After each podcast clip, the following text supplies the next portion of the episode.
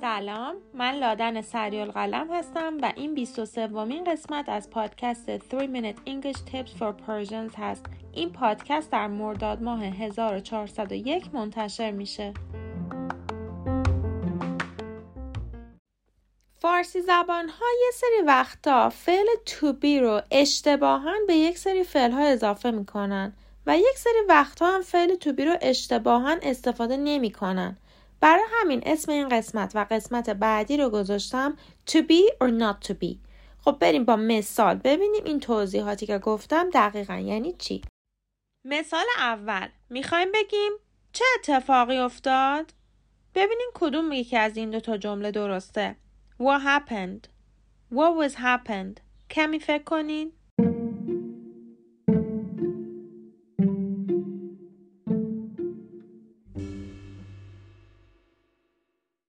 جمله اول درست بود. در انگلیسی happen خودش یک فعله و نیازی به فعل to be نداره. به همین ترتیب what will be happen هم اشتباهه. مثال دوم می‌خوایم بگیم من در سال 2020 فارغ و تحصیل شدم. ببینین کدوم یکی از این جملات درستن. I was graduated in 2020. I graduated in 2020.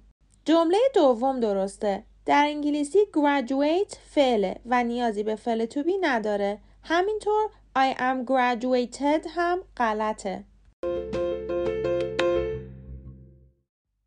مورد سوم می‌خوایم بگیم من با شما موافقم.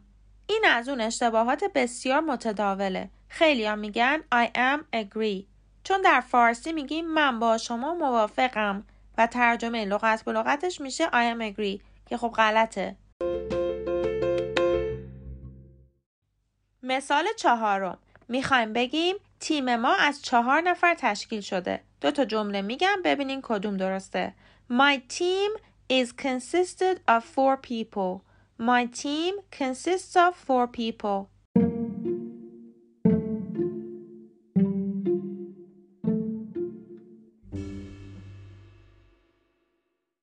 جمله دوم درسته مثل موارد قبل consist خودش فعله و نباید از فعل to be استفاده بکنیم. و مثال پنجم می‌خوایم بگیم بستگی داره. چطور میگین؟ اگر گفتین it's depend غلطه. باید بگیم it depends. در انگلیسی depend خودش فعله و نیازی نیست که از فعل to be استفاده بکنیم.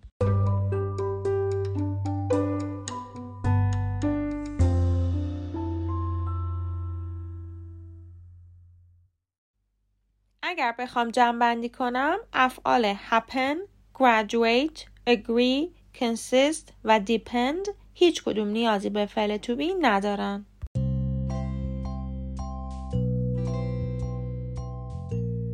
امیدوارم پادکست امروز براتون مفید بوده باشه. اگر اینطور بوده ممنون میشم این پادکست رو برای کسانی که فکر می‌کنید به دردشون می‌خوره هم بفرستید. تا پادکست بعدی خدافز